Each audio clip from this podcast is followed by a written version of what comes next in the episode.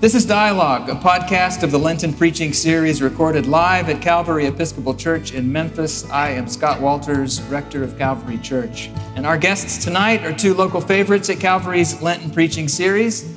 The Reverend Sam Teitel is newer to LPS, as we call it. He's a Unitarian Universalist minister who served at Church of the River in Memphis since 2017. In a previous life, Sam was a slam poet and I'm not going to try to explain what that is because I think it's probably more interesting just whatever image you have in your mind of what a slam poet is. But I think it's safe to say that he does bring a bit of a punk sensibility to his preaching and his ministry, but one that's beautiful and life giving. Rabbi Micah Greenstein, senior rabbi at Temple Israel, where he served for 30 years. Since before Sam was born. Yeah, that's right. I was four, thank you. At a fantastic, a beautiful celebration of Micah's 30th anniversary that Ardell and I attended this year. I was really especially delighted to hear a story about when Micah preached at the National Cathedral in Washington, and uh, a Calvary member was there on the front row, apparently, and she was asked, Why did you come all this way to hear Micah Greenstein? You can hear him in Memphis. And she said, Well, he's my rabbi too. Oh. A lot of us feel that way.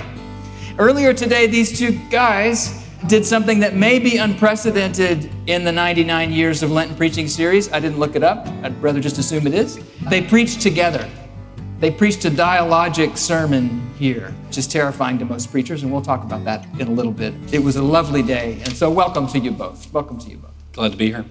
So, as we wade into this conversation, I know both of you pretty well, but I'd still like to just wade into it with a little bit of your stories as how you got into this this clergy vocation. I think both of you came from clergy families. I'm curious if that was a, an impediment or an enticement.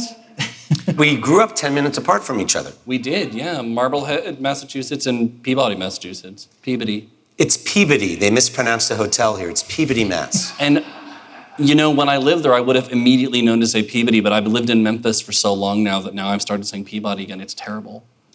But we survived being preachers' kids. What was your experience as uh, the son of a minister? My wife is also a minister's kid. And my theory is there's two kinds of minister's kid. There's the the, the minister's kid who was a perfect angel all the time, and there's the hellraiser. And my wife grew up as as the former, and I grew up as as the latter. Someone I'm trying to remember who I think it was Chris Rock said, growing up with a minister is like watching the magician stuffing the rabbit into the hat every morning. So, so you know, you, you, you go to church, you go to worship, and you know how all the tricks work. It's not, it's not magic in the same way. And so, ministry is the way that I was most comfortable relating to faithfulness. Ministry is always how faithfulness was demonstrated to me. You know, our religious educators are our parents, right? And so, what I saw of a religious life was embodied in ministry. So, it wasn't this secret trick you actually saw the rabbit being stuffed into the hat, but it didn't bother you. No, it still was authentic. It was still I, something a valid way of being yeah, in the world. I, I think it's important that the rabbit go into the hat.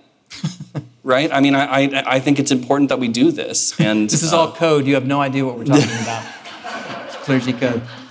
Yeah, it, it, even knowing how the sausage gets made at churches, I, think I, was still excited to, to get into it, which has uh, been helpful. Well, I was pre med, pre law, pre life. As I just told my Rhodes College students who were intimidated by their class with me, I said, But you have passed second semester organic chemistry. I ended my pre med career before I received my grade in that subject.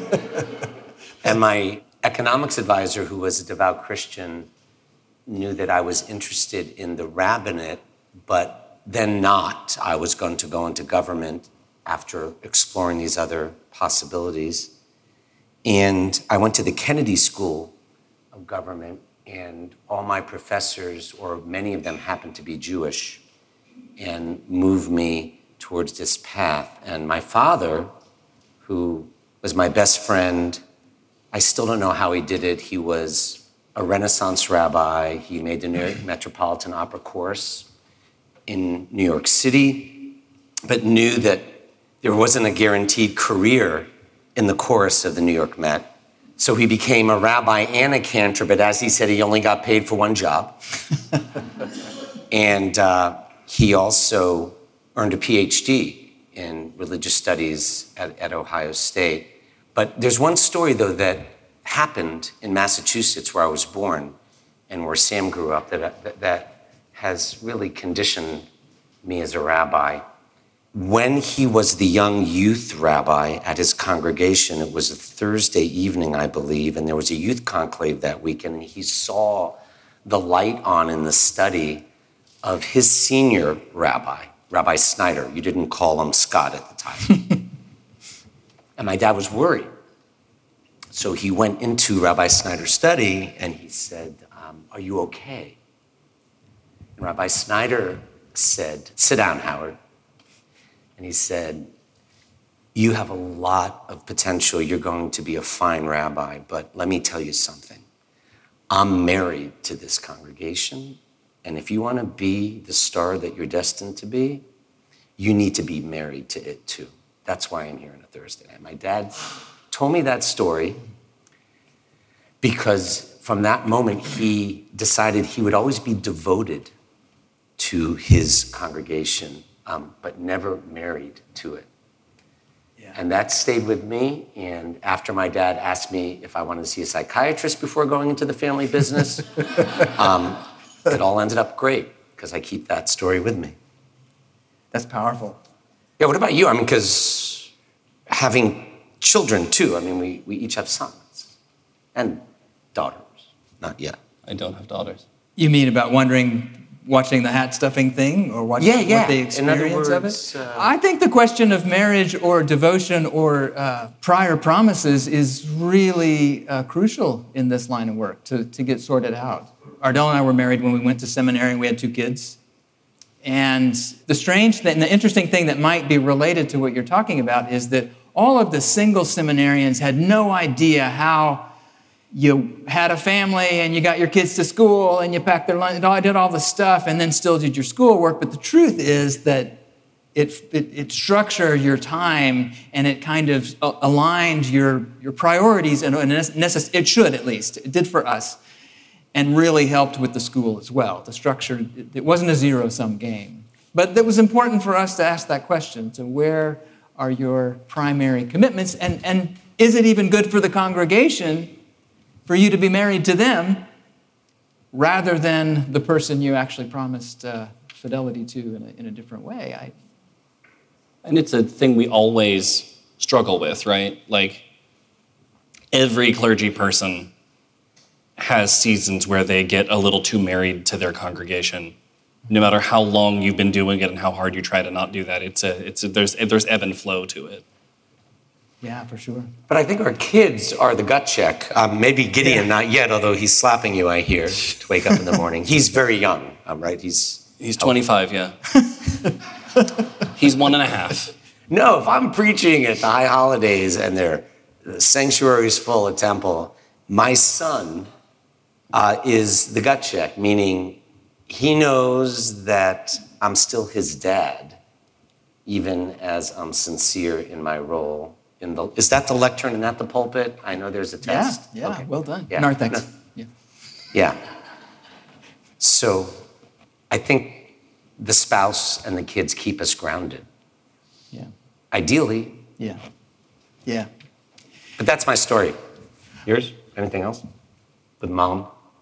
Um, she was an amazing she, UU minister. She was an amazing UU minister. She was, she was one of the best one of the things that I, I, I say is uh, my preaching professor said is you know there's things that are necessary they're not necessary but really helpful to be a good preacher and one of them is you have to have grown up hearing good preaching. And so i feel really lucky that my uh, uh, you know i heard got to grow up hearing great preaching from and it, you know it's great that it was from my mom. Same. My dad said to me that if you haven't struck oil in 18 minutes stop boring yeah. Well, maybe preaching's a good. Let's let's let's talk a little bit about preaching and your approach to that. So that's one part of the clergy life, but it's one that during Lenten preaching series we're attending to. It's also something that's communal. It happens in the context of these other relationships that are ongoing and, and going throughout life and the congregation and family and what. It's also intensely private. There's a private part that's really reflective. That's if you're, a, if you're an introvert, that's where you get fed in the profession, you know. you guys kind of broke that today. Talk about preaching and how you were drawn into that part of your vocation. So, you know, I, I, I was a slam poet for a while um, before I was a minister. And it's this interesting thing that people ask, you know, do you miss being a slam poet? And the answer is no. no I was trying to preach. The act of preaching is always what I was going for, and I didn't have, I just didn't realize that that's what I was trying to do. Mm-hmm. And you know, a slam poem is by definition three minutes long. So you learn an economy of language. At two, stop boring if if only slam poets would stop boring when it wasn't working. They often don't. they, they just stay. Yeah, and preaching is, I, I, like what you said about it being connective and it being a communal experience. It is a moment that you can share. I don't give out copies of my sermons ever. People have asked me if they can have the transcript, and I always say no. And part of it is that I write it sort of in a weird, you know, almost like it were a slam poem. Like I write it sort of down the page in this way that's really easy for me to read but no one would really be able to read it. I also really love the idea that a sermon is a thing that happens in a moment in time, and it's this thing that we all shared. And it's okay to have it just be a thing that happened once in our life and then we let it go. And, and we don't have to own it and we don't have to keep it. I'm not just saying this because you're my colleagues and friends, but you're, you're great preachers too, who I think share with me the person in the back of this sanctuary has a right to ask the question at every sermon. And I always live in holy, not fear, but I'm conscious of the question. I always imagine the person in the back, and I see her asking the question as I'm preaching So what? That so many of you have gotten dressed to come hear this talk. And I think the irony of preaching is that it's either rabbinocentric or the pulpit is so high. But what really matters is what's going on with them out there and yeah. not up here. And I don't know about the UU Episcopal Church, but in my stream of Judaism, a group of us are very concerned about the loss of the sermon, not because we're older, but because it's harder to write. Uh, for instance, it's a joke I think we got from Christians. How long does it take to prepare an hour sermon? I could talk for an hour right now. How long does it take to prepare a well honed 15 to 18 minute sermon? Three days. So many rabbis and ministers are into the discussion sermon where you pose a question. And I don't think I'm divulging any secrets. That's a heck of a lot easier than writing five drafts. Yeah. So I really admire your preaching, Scott and Sam. And I, I, I work hard at it myself. It's not easy.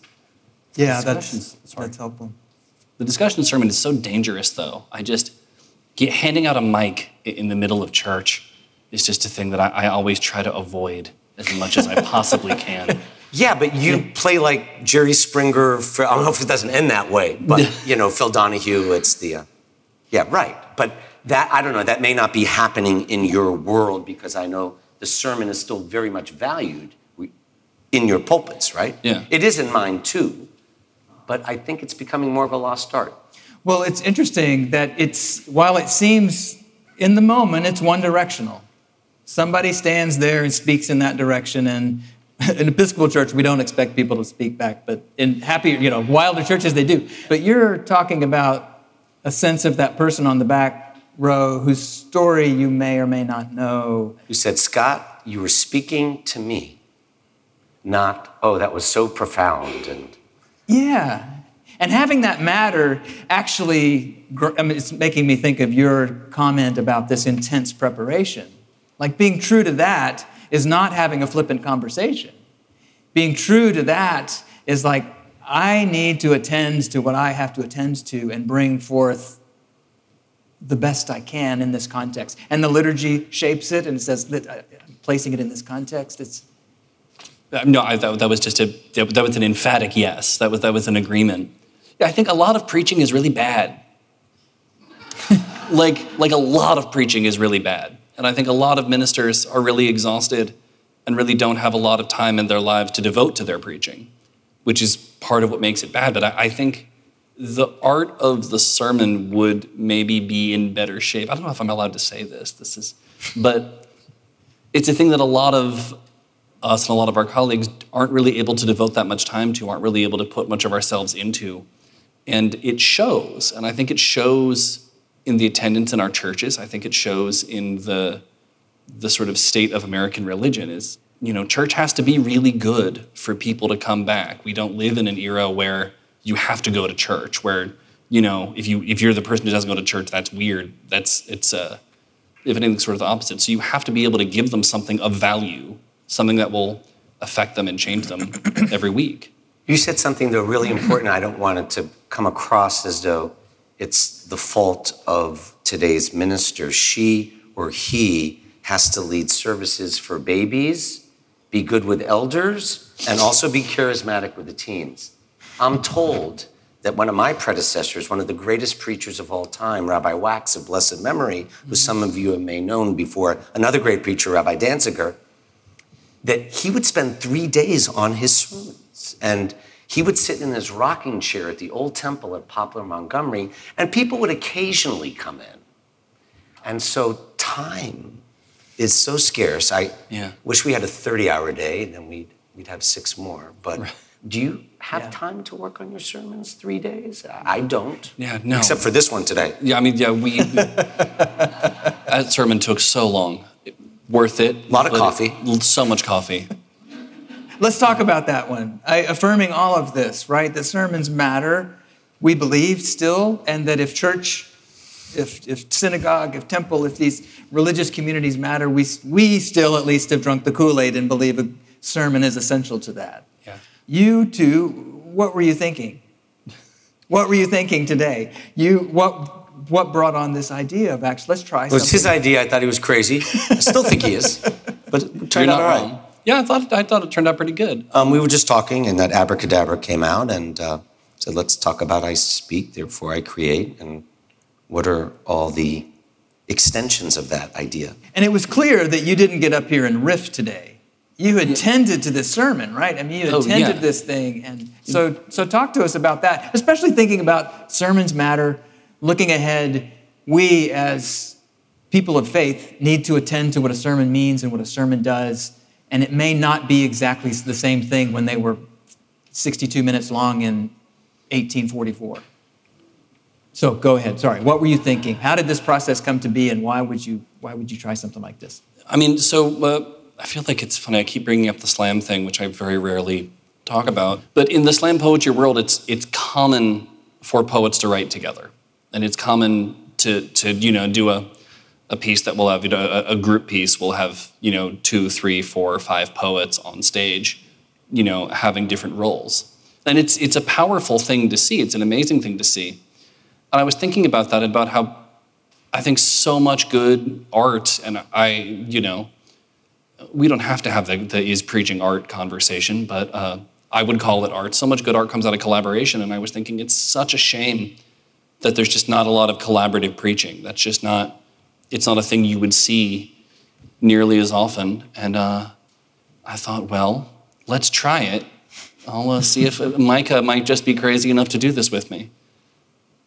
So you just did your first group piece, Micah. I'm a slammer. Yep. Wow, thank you. Yeah, man.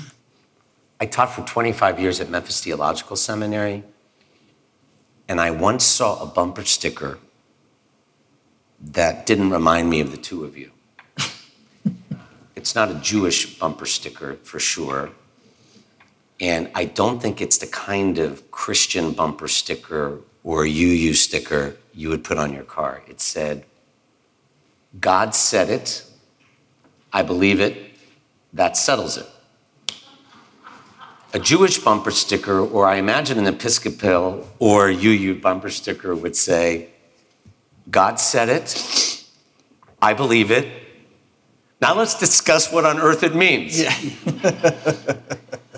So there's a comfort zone with bright people, which not only he, you, many other peers are, who see the sermon as a midrashic opportunity to make whatever your Torah is, if it's Christ, if it's Muhammad, and my your Torah, to make your Torah fit the world rather than the world fit your simple God said it, I believe it. That settles it. And that to me, some of the that, that's what bad preaching is, where does an eye for an eye really justify the death penalty? You may be able to justify it other ways, but the whole point of that is I'm not wearing glasses and you are. So how can we say that? We need systems of justice. Um, so anyway, I, I, I, I see the sermon as an opportunity to connect and relate. And I hear that in your preaching. I, I've trolled you a little. yeah, and it's a tension, uh, isn't it? I love the mean? tension between having the text make a claim on me that I wouldn't, to take me someplace I wouldn't go on my own, like have a power, so it's not just me spewing. Yeah. Right? Um, and at the same time, I've my Lenten practice has been reading Avivah Zornberg, and it's so I'm just dipping into this. The, but the midrash, Rashi and these people, they, they had this imagination that seemed to grow faithfully out of the story, but go in spectacular directions. How do you all do this in, in your respective traditions? What is it in the practice that takes, I have to be true to this thing that I may not want to be true to, and yet I have space to actually imagine it into the world we believe it? Does that make any sense? I'll go first on this because something just came to mind. Mm-hmm. So I read, I read Avivah Zornberg too, Z O R N B E R G. She'll change your life in reading scripture exegetically. So he and I were talking about Ezekiel, who I see as absolutely fascinating because you talked about coal on the lips. He eats an entire scroll.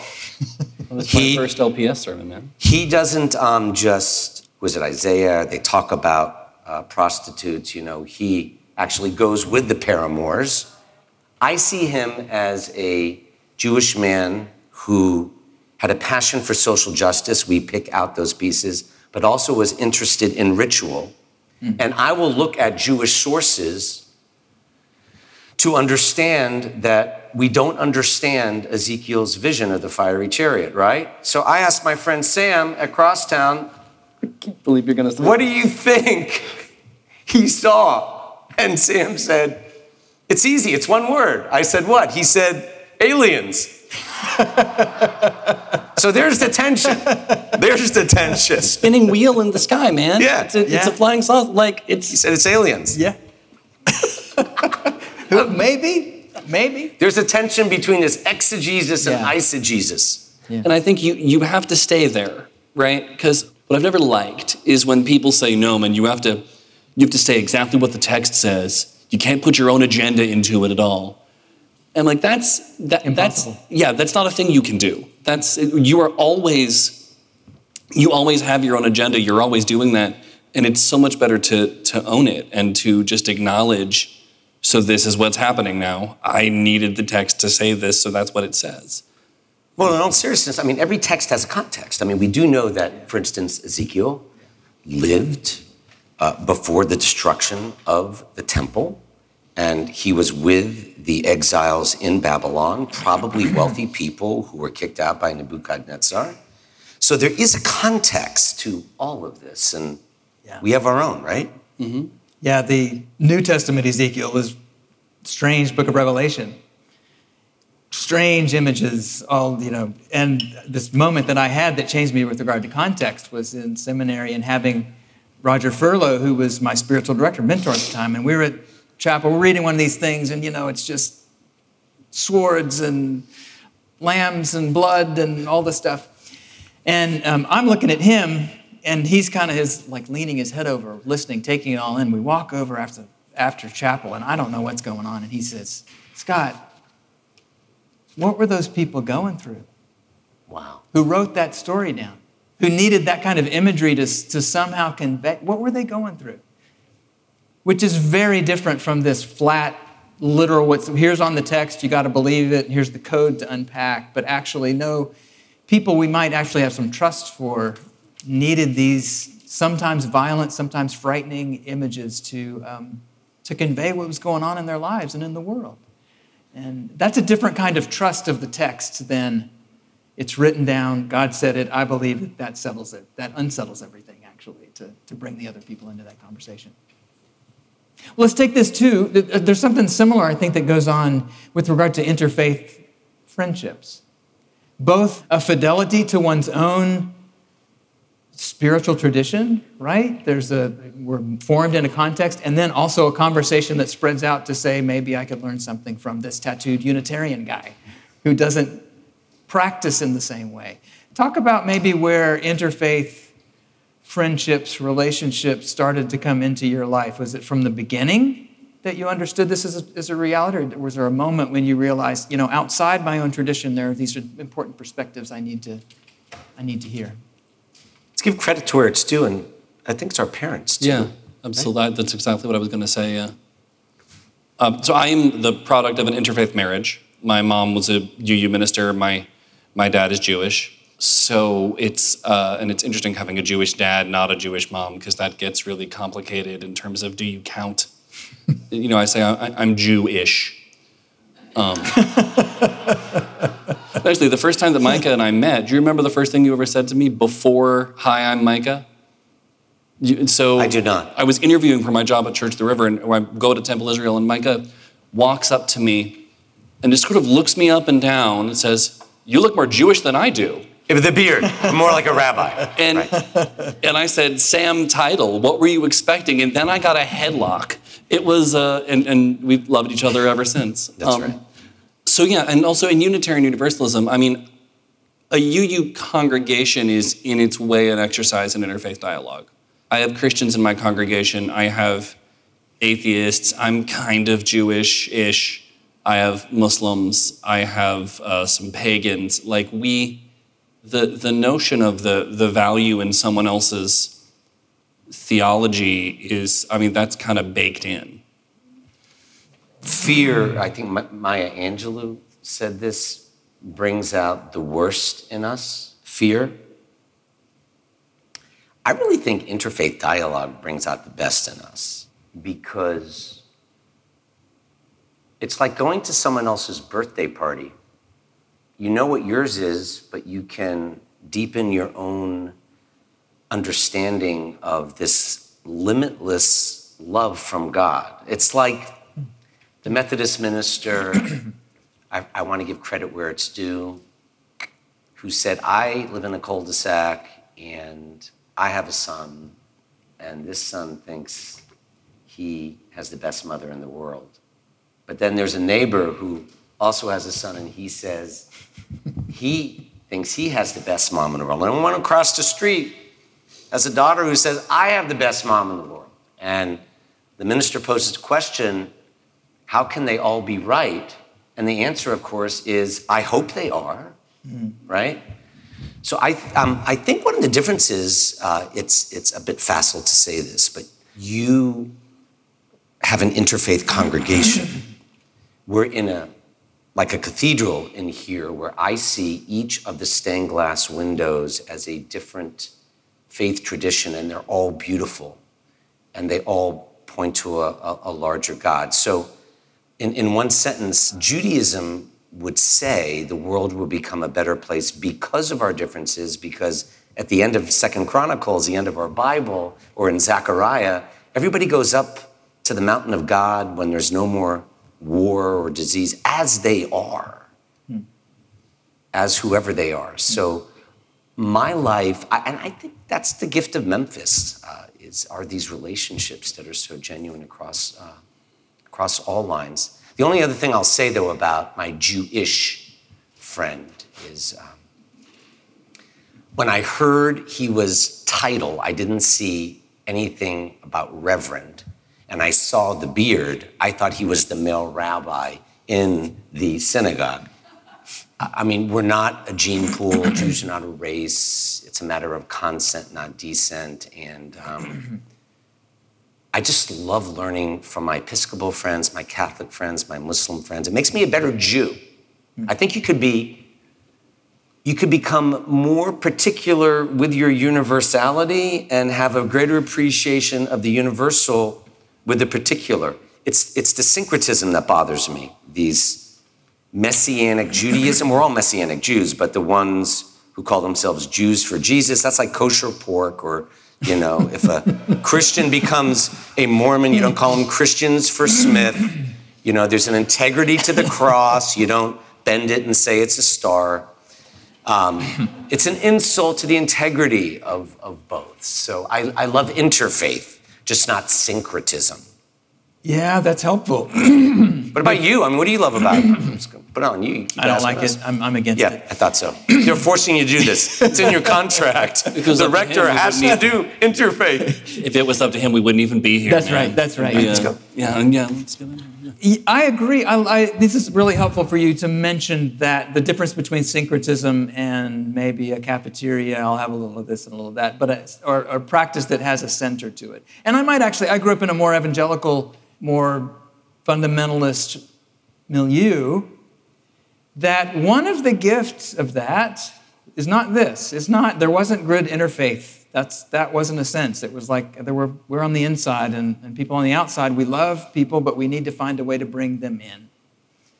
And that doesn't work with, for me anymore. I don't think it's scriptural. But one thing it does is it is about attending to the integrity of this way of being in the world as a community. And so it moves so f- further over in the direction you're talking about. And when you say, I think, Micah, it makes me a better Jew, it makes my practice be cohere, be more consistent, have more integrity. Um, there, w- there is a value of that. And I feel like I do need friends who tend to be more conservative about their practice of Christianity to keep me where I need to be. What, what was hard was that it, it cut off these other relationships that I've come to depend on. And actually, I heard a wonderful talk about this years ago in seminary by Rowan Williams, who was the Archbishop of Canterbury. He pushed so far to say he thinks a fruitful interfaith relationship and dialogue should not be limited to the things we agree about. Absolutely. Because what real, deep, meaningful relationship that you have in your life only talks about the things you agree about? And he said, I actually think my Jewish brothers and sisters should press me and say, Do you believe God is one? You don't talk like it sometimes. And a, and a deep, meaningful, trusting relationship could actually, could actually go the places where the, at least the language in our different traditions seems to pull at each other, and that there would be depth to relationship that could, that could happen. Is that possible? Have you experienced that? Barbara Brown Taylor's book explicates exactly what you're saying. I love what you're saying don't you? Yeah, yeah. No, it's not dialogue if you're just kind of patting each other on the back. I mean, that's not that's not meaningful. Yeah, it's kind of like you know marriage. You don't want someone who makes you happy. Of course, uh, you want someone who makes you better. Because if they make you better, you'll also be happy. But if you're just happy, and so that's what I love about deep dialogue or yeah. deep disagreement yeah. and wrestling rather than a rabbi, a minister, and a priest giving a benediction at a chicken dinner. That was really a big deal with Will Herberg's Protestant Catholic Jew, you know, back in the 50s. But uh, I think we, we're getting deeper, and we ought to, with holy envy, as she says. Yeah, that's Barbara's term. Yeah. And it seems like it depends on some trust, some the deepening, deepening trust to be able to go into different places with the dialogue, with the friendship. We have to. Oh, yeah and it involves and therefore there's there's an element of healing right? There's an element of you know part of if we have religious groups that have been at odds right? And we are part of groups that have been at odds we also need to not just say well now everything's fine immediately so we're we're we're all gonna now tell me about you and i'll tell you about me right? Like it it it necessitates you know, pulling out the dirty laundry sometimes and sort of being able to get that handled. Am I making mm-hmm. sense? Mm-hmm. You're, you're reminding me of two unfortunate interfaith incidents I had um, in Memphis over the last 30 years. but because of the trust, I was able to correct. The first was I was on sabbatical for a few months, but unfortunately, I was watching Sunday morning television live from a very large church in Memphis with a huge audience. And the pastor, instead of extolling Christianity, used Judaism as the whipping post, that hmm. God was only a distant father, but Jesus introduced God as a more uh, immanent friend. So I knew him, and I said, Who taught you that in seminary? I'll give you 50 Hebrew words about God as a sister, a friend, a mother. and I said, You could do a lot of damage because I was on a treadmill, and you have 4,000 people in your congregation. The other one was where I, around this time for Passover, I was invited to this large church in Memphis to speak about the symbols of Passover. So I go into the adult education class, and they said, Oh, another rabbi, we just heard about Passover last week. I said, Tell me what you learned. They said, Well, you know the flatbread, that matzah? And I said, Yes. I, I have it here. I brought a show and tell. I said, Do you know what it symbolizes? And, and they said, Yeah, this rabbi pastor came last week and told it, it looks like the stripes of Jesus on the cross. And I said, it's three words it's freedom from slavery. So I felt close enough to the senior pastor there who was conservative to say, forget about learning about Judaism from a Jew versus someone who doesn't, but let's stay in our lanes. Like, I want to know New Testament from you. Uh, but I think it's when interfaith becomes supersessionist yeah. that it's tragic. Yeah. And it can take a long time to heal. I mean, are we going to bring up the? Can I? Can I bring up? I never know where you're going, and I, there are a lot of people here. Is this going to be okay? What are you going to say? Is this going to be okay? So my penultimate predecessor was a guy named James Madison Barr. And your predecessor was, now you know where I'm going with this, Rabbi I, Wax. I think it's okay. Yeah, no, there was uh, no love lost between James Madison Barr and Rabbi Wax. Though those two guys had uh, nothing good to say about each other. And, Explain why, please. Because uh, James Madison Barr was absolutely on the wrong side of the civil rights movement and said a lot of really deeply problematic things. So Rabbi Wax was absolutely right to be wary of him. But it means something now for the minister of Church of the River and the rabbi of Temple Israel to be here on this chancel together. It, it, it means something from an interfaith perspective as well as from an institutional perspective. It means something for the three of us to be here having this conversation. Well, Calvary was always on the right side, you know. no, it does. Thank you. No, you're right. This moment is precious. You're right, given the history. Yeah. No question.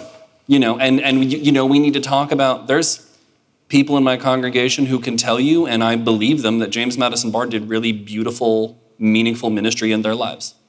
And still we we need to be able to talk about facing what, history and what was in the parking lot. Right, and why why why these why these things are fraught. Amen. Yeah, yeah. Well, as we think about this series, this Lenten preaching, it's the 99th year. So we're turning toward another 100, we hope. And we talked a little bit about preaching earlier. It's grown into a more interfaith. I, I will tell a story quickly that if you read the history of Calvary, going back to the early 20th century, there was a tradition that started uh, bringing an American flag in. And there was a poem written by the rector that referred to the Crusades and people kneeling at the altar of Calvary in Muslim blood wow. in their chainmail. So that's part of our history is that people were, were writing in these just a century ago. So we are not there at all. Come to this century, uh, a few years ago, on the day that there was the shooting in New Zealand at the mosque, um, it was Lenten, Lenten preaching series, and um, Omid Safi was preaching, and that, the news came that morning that someone had walked up to the synagogue, was greeted in, in peace, as one would always be, and then committed this horrible crime. Omid stepped up into that pulpit an hour or two after that and preached a stunning sermon about what that brought forth in him. So, part of telling the whole story is that we have traditions that are complicated and have complicated stories like all of our families do, but we can, we can, we can move in different places. So, I'm, I got sidetracked telling that story, but question going forward so we become a more interfaith, even just series than we were once upon a time. What do we need to attend to going forward to make sure this Lenten preaching series matters? I used to go to a, uh, a slam show uh, at Ralph's Rock Diner in Worcester, Massachusetts, and called the Dirty Gerund. And what was amazing is there would be slam poets who would, you know, get up and do their thing, but it was just part of the culture of the show that people would get up and do something completely bizarre. You know, there was a guy who would called They Might Be Puppets, who had these two parrot puppets, and he would play songs by the band They Might Be Giants, and the puppets would lip sync the song, and that was his act. And there was a, a guy who would do, you know, march in place and, and uh, sing commercials from the 90s. I, I guess my, my point is having you know, puppets. The, puppets. Yeah, puppets okay. is what you need. Um, having them there, it's what made the poetry good. Bringing in an element of the unexpected, bringing in an element of we are going to have the thing that that you love, but also something weird might happen, something you don't expect might happen. I think that's that's how we do good church. And all you need to do to matter is to do good church. Yeah, I think it also comes back to what Ray Charles said about music. I don't care what kind it is, as long as it's good. Yeah. And back, to, we, we, we know good preaching when we hear it. It's, um, there are singers, for instance, even though I listen to them on the way down. If James Taylor's performing, I will go see him live. If Judy Collins is performing, I would go see her. She's still doing it. He's still doing it. Mm-hmm. Paul McCartney stays up later than I do. Now, there are singers who should hang it up. I mean, another Jew named Robert Zimmerman, Bob Dylan's real name. We never could understand him. Uh, he's a poet. You don't know what you're getting right now. So I met someone this week who told me I met Dan Matthews. Now, for those listening and don't know, this is the rector of Trinity Church Emeritus, who I guess has been coming here uh, a long time. 50. This was the 50th year since he showed up first. and he is a man of grace. I met him when I started here 22 years ago, and he is the kind of preacher who will stop when it's time for him to stop, but he still got it. And I would just say, yeah, bring the puppets, but realize how rare this is. And there still are preachers who not only value preaching, but there's an audience for anything good, whether it's music, art, poetry, and even this. So I trust not only my brothers and sisters, I trust Calvary to discern that in a high minded way, as you always have for 99 years. Amen. Thank you, too, for being with us tonight.